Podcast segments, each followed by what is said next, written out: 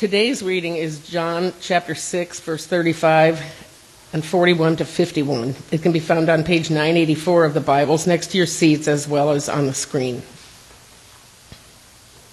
This is God's Word. Then Jesus declared, I am the bread of life. Whoever comes to me will never go hungry, and whoever believes in me will never be thirsty. At this time, at this, the Jews there began to grumble about him because he said, I am the bread that came down from heaven. They said, Is this not Jesus, the son of Joseph, whose father and mother we know? How can he now say, I came down from heaven? Stop grumbling among yourselves, Jesus answered. No one can come to me unless the Father who sent me draws them, and I will raise them up at the last day. It is written in the prophets, they will all be taught by God. Everyone who has heard the Father and learned from him comes to me. No one has seen the Father except the one who is from God. Only he has seen the Father. Very truly I tell you, whoever believes has eternal life. I am the bread of life. Your ancestors ate the manna in the wilderness, yet they died.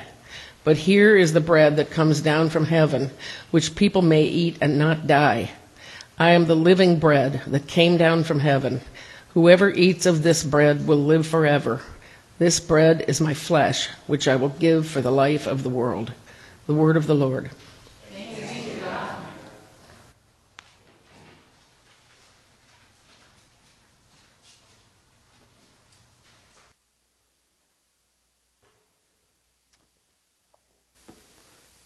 Uh, before we look into this passage, will you pray with me? Our God of grace, we come into this space and the journeys that we walk and that have been walking take us all kinds of different places. And so for some of us, we sit here um, discombobulated by recent events. Some of us come angry at someone.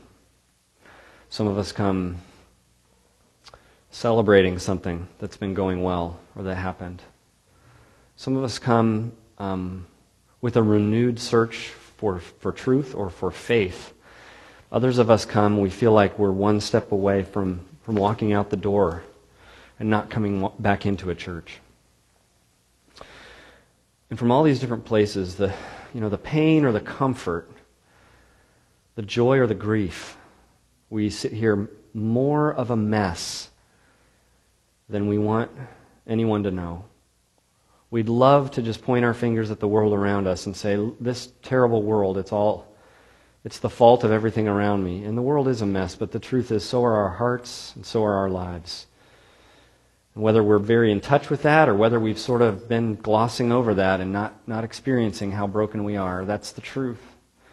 And this story of your grace through Jesus Christ keeps telling us over and over again, if we listen to it, that you move towards broken people.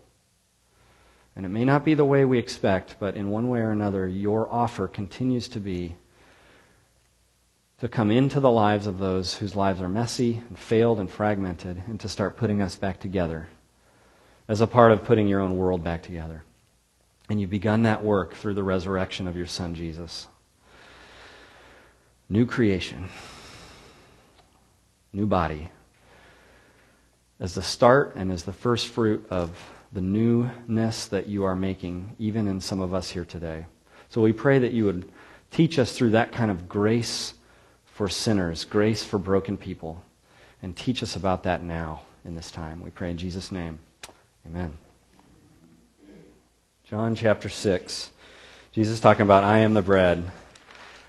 Have you ever, uh, do you have, well, let me just say this. If you're a movie buff and you like movies that involve a lot of action and maybe maybe you like movies with battles in them like The Lord of the Rings or Braveheart or uh, I don't know Last of the Mohicans or name your movie where you know they show all these people battling and fighting and there's thousands and thousands of people. If you're kind of a realist like me um, and have less of that artist side of you you know you might be just watching this movie and going there's thousands of people, and they seem to go two or three days straight with all this, expending all this energy and all this action, don't they ever stop to eat? You know, how are, how are they doing it? You know, how are all those, those, those armies of men and hobbits, you know, how are they beating the orcs and trolls? Like, don't they ever stop to, who's supplying them with food, you know?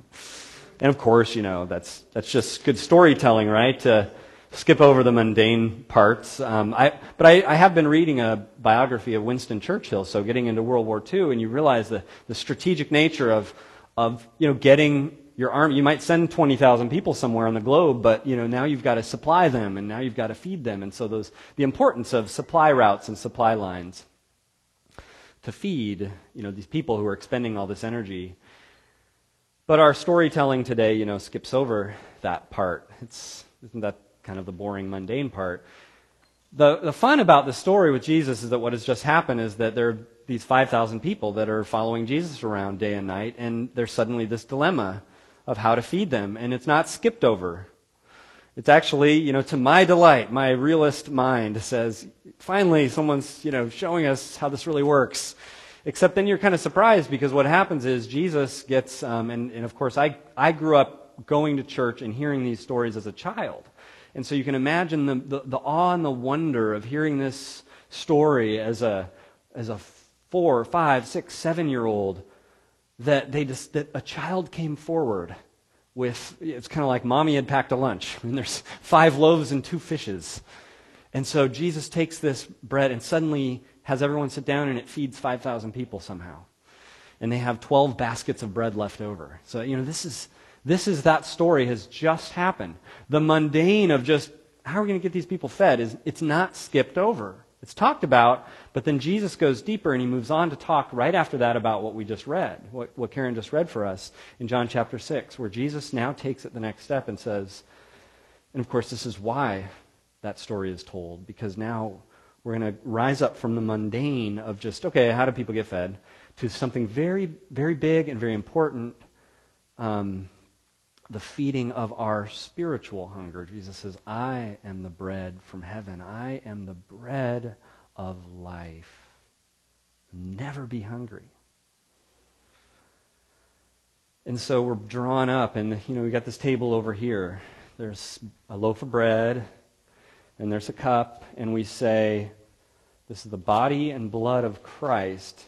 And our minds are, are taken from the mundane of just eating. You know, we eat together. You know, we eat.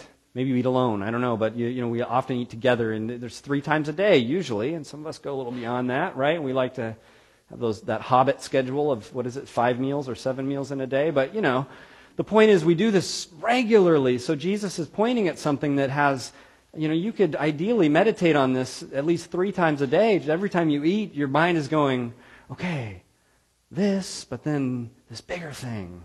And that's what's happening. And, and it, you know, it's, it, it does seem a little strange. And in fact, as the chapters will move on, we won't talk about it today. This teaching does get a little bit difficult for some of Jesus' followers because it is so odd and out there.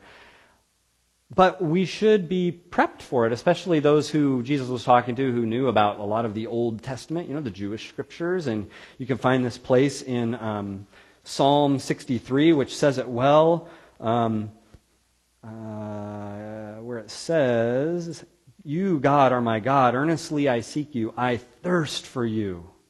My whole being longs for you in a dry and weary land where there is no water. And then this great line in, in verse 5 of, chap- of Psalm 63 I will be fully satisfied as with the richest of foods. And our minds, so we've already, in a sense, if you've kind of followed this, this ancient you know, story that's going through thousands of years, you've already come across this idea of drawing your mind from this mundane of this, these items up to something much bigger and more important.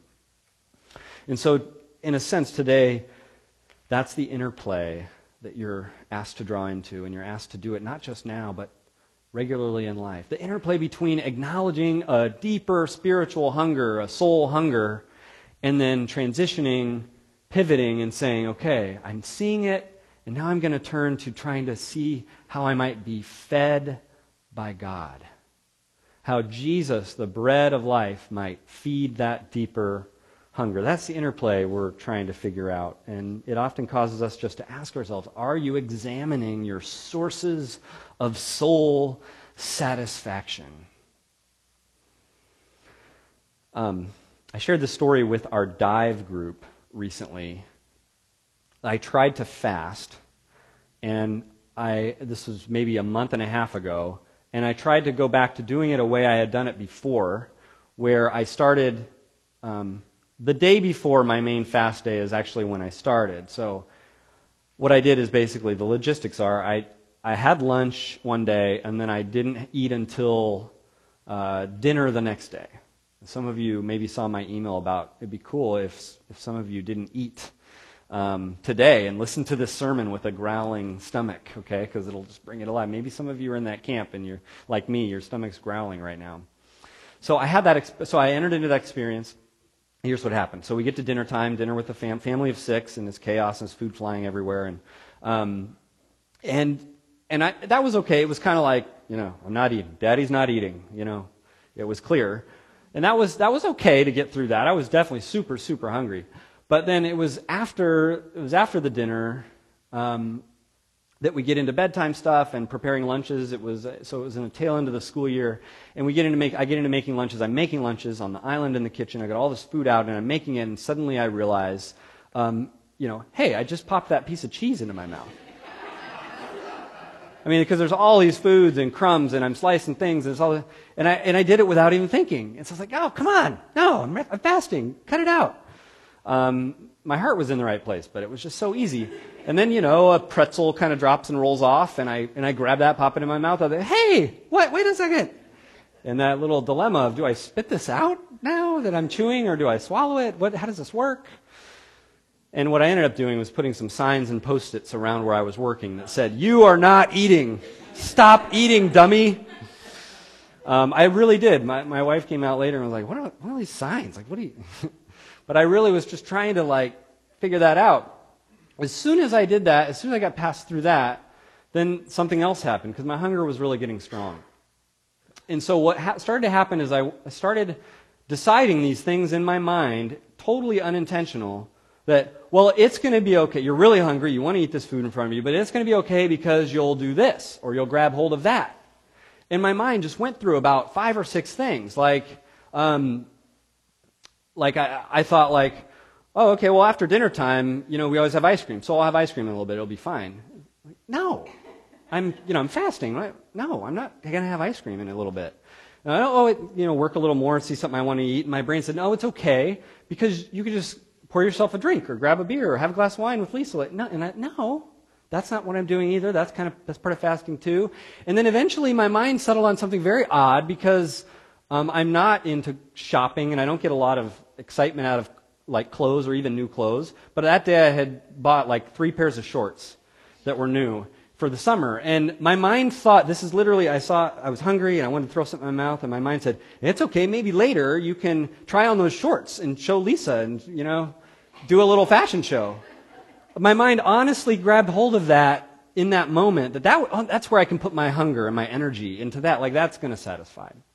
So I felt like I, I, I honestly, I shared this, and I share it today because it, that truly is a lot of the dialogue of when you, when you fast, is these kind of things of examining those things that are happening. What's going on? One of the things you realize, it's extraordinarily hard to be intentional. In fact, um, I would put it this way that a lot of what's in our life, you realize when you fast, a lot of what's in our life that we find satisfaction in is automatic and thoughtless, like quickly popping that cheese in my mouth. A lot of how we satisfy all kinds of desires in our lives, automatic, thoughtless practices. And that's what fasting highlighted for me that. Another thing is just how hardwired we are towards false satisfactions. Like, I'm hungry in my stomach, but what I think might work is trying on three pairs of shorts to fill that hunger. No, that's not, that doesn't actually answer the true hunger. And that's, an, that's a perfect metaphor for what we do in our life spiritually. Um, I was trying to talk to my kids about this at bedtime last night, like leading up to this. And, um, and we were ta- and I asked them, and they, they came up with different things about like, You know, what people try to satisfy themselves with that don't actually really satisfy what, you know, and I, and I, and I, I brought this up. I brought up, well, you know, some people go to like alcohol, and I know I like I've had a problem to, of doing that in certain times of life, kind of numb out or anesthetize myself against certain worries and things like that. I would say the the, the, the perfect uh, analogy to draw there is just that you know the phrase "I need a drink," right? That's a perfect way to describe kind of how you know I need a drink, and it's like no, you actually really don't need a drink but you're going to use that now to deal with something that it doesn't actually truly deal with very well. I need, you know, I need that. And we all have this. I think, I don't know if some, any of you have been to one of these um, Sacramento Kings basketball games where I was actually really surprised by this. What, what they do in one of the timeouts is they come out with the hot dog launchers. Have you seen this? Um, the dancers come out and they've got something and the crowd's going wild. Yeah! you know, shoot one my way, up, you know, section 219, ah! and everybody's going wild and crazy, and they've got these slingshot things, and they've got these air guns, and some of them down low are throwing them up and throwing them. And what are they doing? But they're throwing lukewarm hot dogs to cheering, you know, people that look like they're going mad for these warm hot dogs. Who knows how many timeouts they had to sit through before they were given permission to, to come out and shoot these things up at us. And I feel like that is, a, that is another perfect metaphor for what we are like in our misdirected satisfactions in our lives. We're going crazy for a warm, possibly food poisoned hot dog. I Actually, I really believe that that's what Jesus is trying to get at when he says in verse 35 I am the bread of life. Whoever comes to me will never go hungry, and whoever believes in me will never be thirsty. And of course, um, because we have ideas of what we need and how we're going to cram something into our hunger to make it work, and we have pretty firm ideas about what that we think that's going to be, often what this kind of teaching is met with is grumbling. Help me out. Say that word. Grumbling. Grumbling. Even the word, the word kind of has that sort of goes with the, the word's meaning. Grumbling, grumbling, grumbling. And you know what's really cool about this story is it's a story about bread, and Jesus saying he's bread from heaven, and he alludes to the story in the Old Testament of the manna, the bread from heaven. And but what key word was there also in that story? Say it with me. Grumbling. Same word. And so Jesus is talking about spiritual hunger, and he's met with the same thing, grumbling. Because, in a way, that's what we do. That's where we go. That's something that's always before us in life. There's a hundred different things. We make them up, in fact, things that you can grumble about. They usually relate to what we're thinking we need to settle our hunger. So we grumble. We grumble about life not working out. We grumble about being wronged.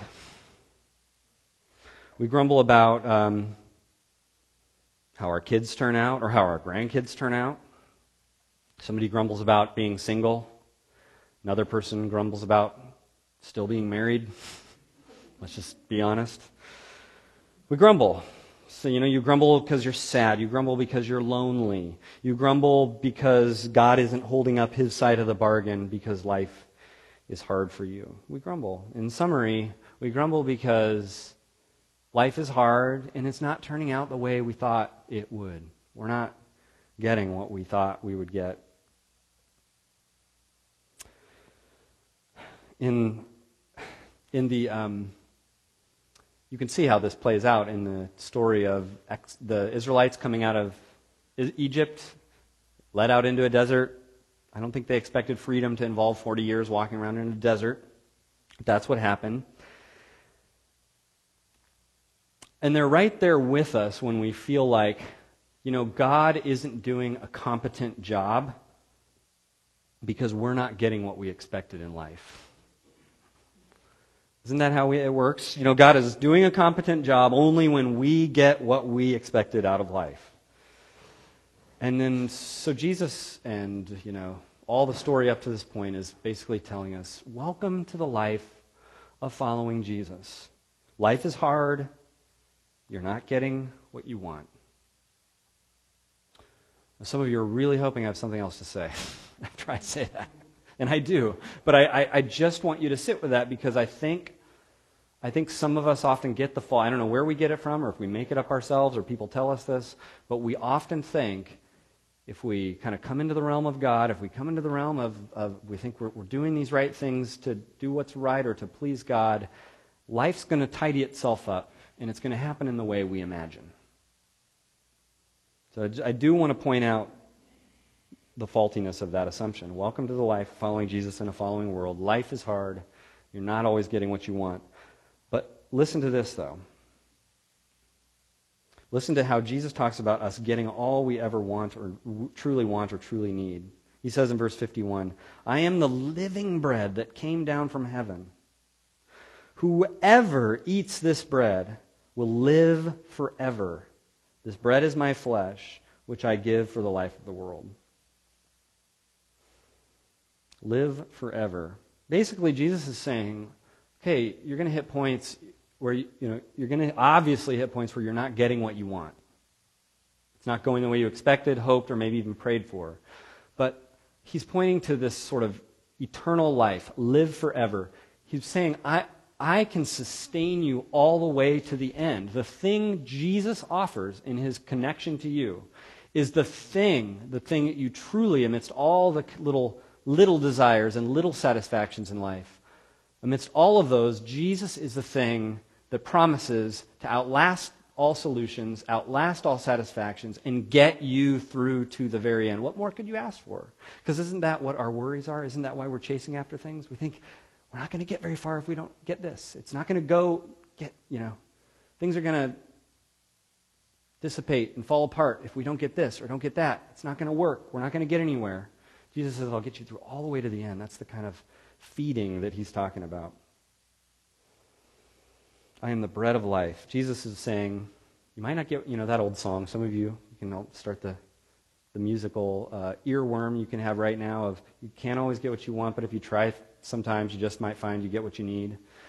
Jesus is saying, I have heaping helpings of endless quantities of exactly what you need all the time at the ready. Are you ready to re examine you know, where you're going for satisfaction in light of this? So, in a sense, it's a terrifying teaching because you got to do business with the things that you're falsely anchoring your day to day life in. The manna story gets, has the Israelites going out of the desert, being led by God. They start grumbling because they're not because they're hungry and they're not getting food. Bread from the sky comes down. Jesus sends this new thing. It's, they call it manna, and it sustains them for 40 years. They can go and pick it up off the ground every day. Just realized I'm getting warm, and I don't know if this is on. Yeah, I think it's on. Maybe not. Oh, I think it's on.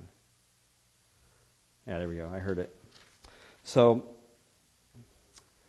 as the Israelites end up in the desert and this stuff is coming down out of the sky and it's got this miraculous sense to it, and even this, this very strange twist that if they try to gather it on the Sabbath, or no, it won't, it doesn't come down on the Sabbath, and so they can gather extra on the sixth day, and it won't go bad. But if they gather extra, like if they're kind of greedy and hoarding, any other day it's going to spoil. So there's that going on, and it lasts for 40 years.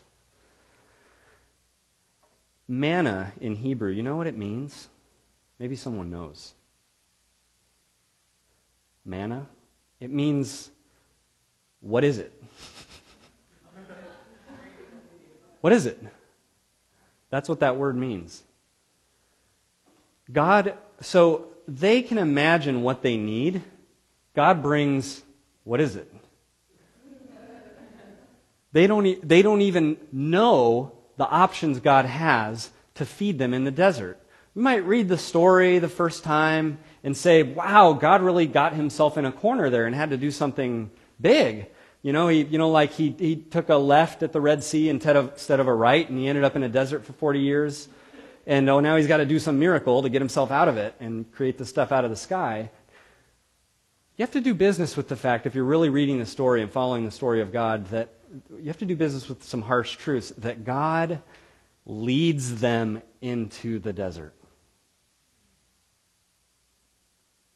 And it is there that they actually have the experience that there is some unknown way of getting fed that they didn't even know about, that they couldn't have asked for or predicted. And in that space, in the desert, out of, out of where they didn't expect, they are actually fed with what you call it. what is it? What is it? But it feeds them. They didn't even know what it was.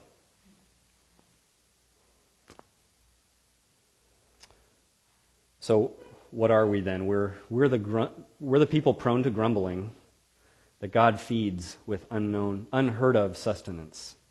And in the early Christian church, after Jesus had died and risen from the dead, there was a new way of talking about what you call it and being fed in a way we had never seen or thought of because Jesus, um, who was revealed as the Son of God, he tells people he came from heaven. Well, it's a, an audacious claim. But he, he dies. And then he rises from the dead. And then the, the Christian church is taught by him to understand that his death was a way of entering in to the alienation we all deserve. His way of entering into the desert abandonment that we all deserve. So that instead we can get the status of being God's children back. So he takes our place. So this is un, unheard of. Nobody's ever had something like this before. In fact, all other religions that ever existed put the burden on us to kind of patch things up with God or get ourselves up to a point, and Christianity comes along with what you call it. What is it?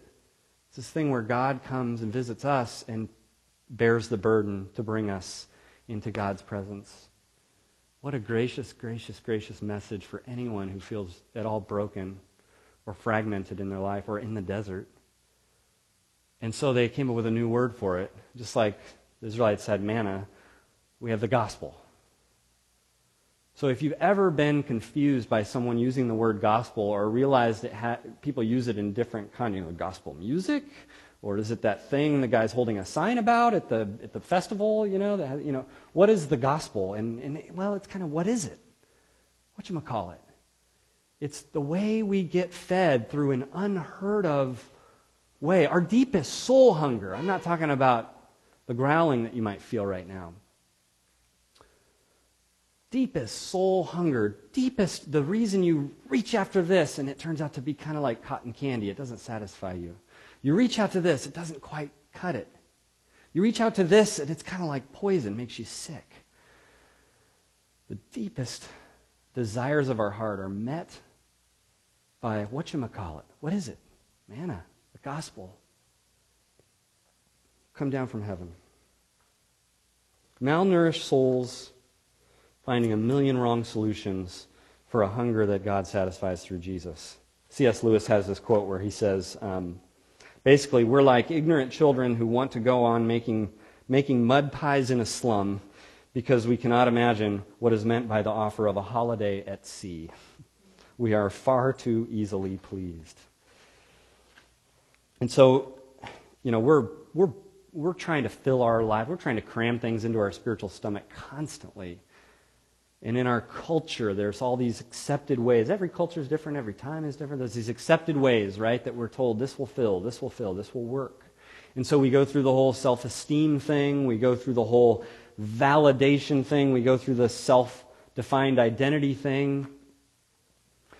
And the Christian gospel, the whatchamacallit, comes around and says, okay, self esteem, there's something there, except that's going to be, that's going to not quite fill you until you realize that in Jesus you have God esteem. You're going to realize how fragile and empty self esteem is.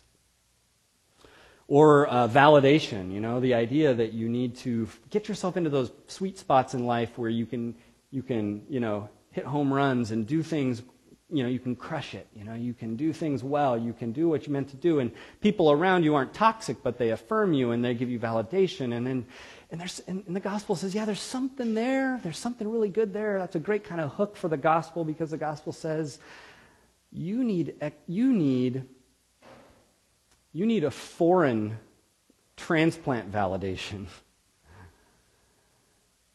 because there's a sense in which we're, we're just too fragmented and we need the and we've been given through Christ the divine fatherly validation. What is it? What, what is G, spoken over Jesus? The fatherly words, You are my child whom I love, and you I am well pleased. And in Jesus, that voice becomes ours as he takes our place, and we're welcomed in to be God's children. Okay, validation, yeah, but, but the gospel takes it and says this is the kind that truly settles you for good and settles your hunger. Self defined identity, well, yeah, you're going to make a lot of inroads into understanding yourself, and yet you're always going to be kind of in doubt and unsure of the foundation you're building of your identity as long as it's built on anything in this fragile, broken world. And so if you pin your hopes on a part of your identity and say, this is me, or these three things here are me, and you can say, okay, there's probably some really good insights there, and yet you're looking at a world that's flawed. And so you're seeing things flawed, things out there are flawed. It adds up to us getting our identity wrong. And then in the Bible talks about your identity in Christ. That there's this sort of you put on Christ, like putting on clothes, and it becomes your new identity. I don't know if any of those resonate. Getting fed, getting fed through the whatchamacallit, through the gospel, through what Jesus has done on the cross.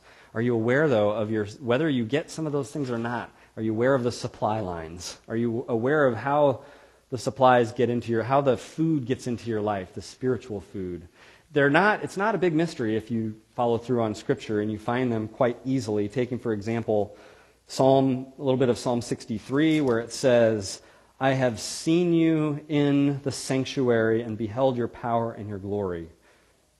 Talking about God satisfying our hungers and thirst. And where do we go? We go to worship. We go to those places where God's people gather and look to him. And we go to the elements in worship, such as the Word, Scripture, and the sacraments, the Lord's table, and God's community of people who have been intrigued and grabbed by whatchamacallit and are starting to figure out what that looks like.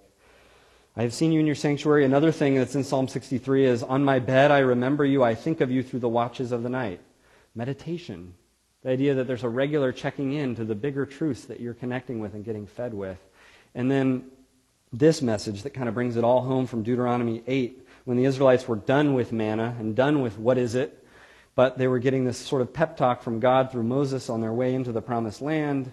And he says, Remember how the Lord your God led you all the way in the wilderness these 40 years to humble and test you in order that you would know, in order to know what was in your heart, whether or not you would keep his commands. He humbled you, causing you to hunger, and then feeding you with, what is it? Which neither you nor your ancestors had known. To teach you that, now this is the punchline, people do not live on bread alone, but on every word that comes from the mouth of God. God's word is one of the main supply lines. Worship. Um, meditation, God's Word.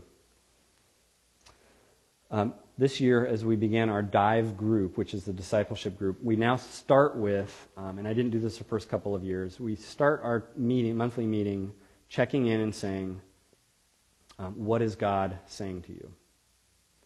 What's happening in these habits of devotion, in these places where you're going to the bread of life? It's a beautiful, a beautiful thing. It's a, I'm never going to take that out of the meetings as we move forward because it's that time to say, we don't know. We can't always predict how whatchamacallit is going to come in, how the gospel is going to invade. But if we're going to our supply lines, if we're going to those places where God feeds us, we can expect for some stories to come out. We can expect for God's voice to be heard. Are your supply lines open? Have you grasped their life and de- death importance? Let's pray our God of grace. Uh, some of us, um, as we sit here, there's maybe a red flag in our life, and we, might not like that it's there. There might be some persistent sin, some flare up of anger. There might be jealousy. There might be gossip. There might be dishonesty. The truth is, we're hungry. And these red flags just point to a spiritual hunger. We're not settled, we're agitated. Or, like this new invented word, we get hangry. So, would you please, in the mystery of your, of your incredible all knowing power, invade all of our false practices and our wayward desires? Fill us. We pray in Jesus' name. Amen.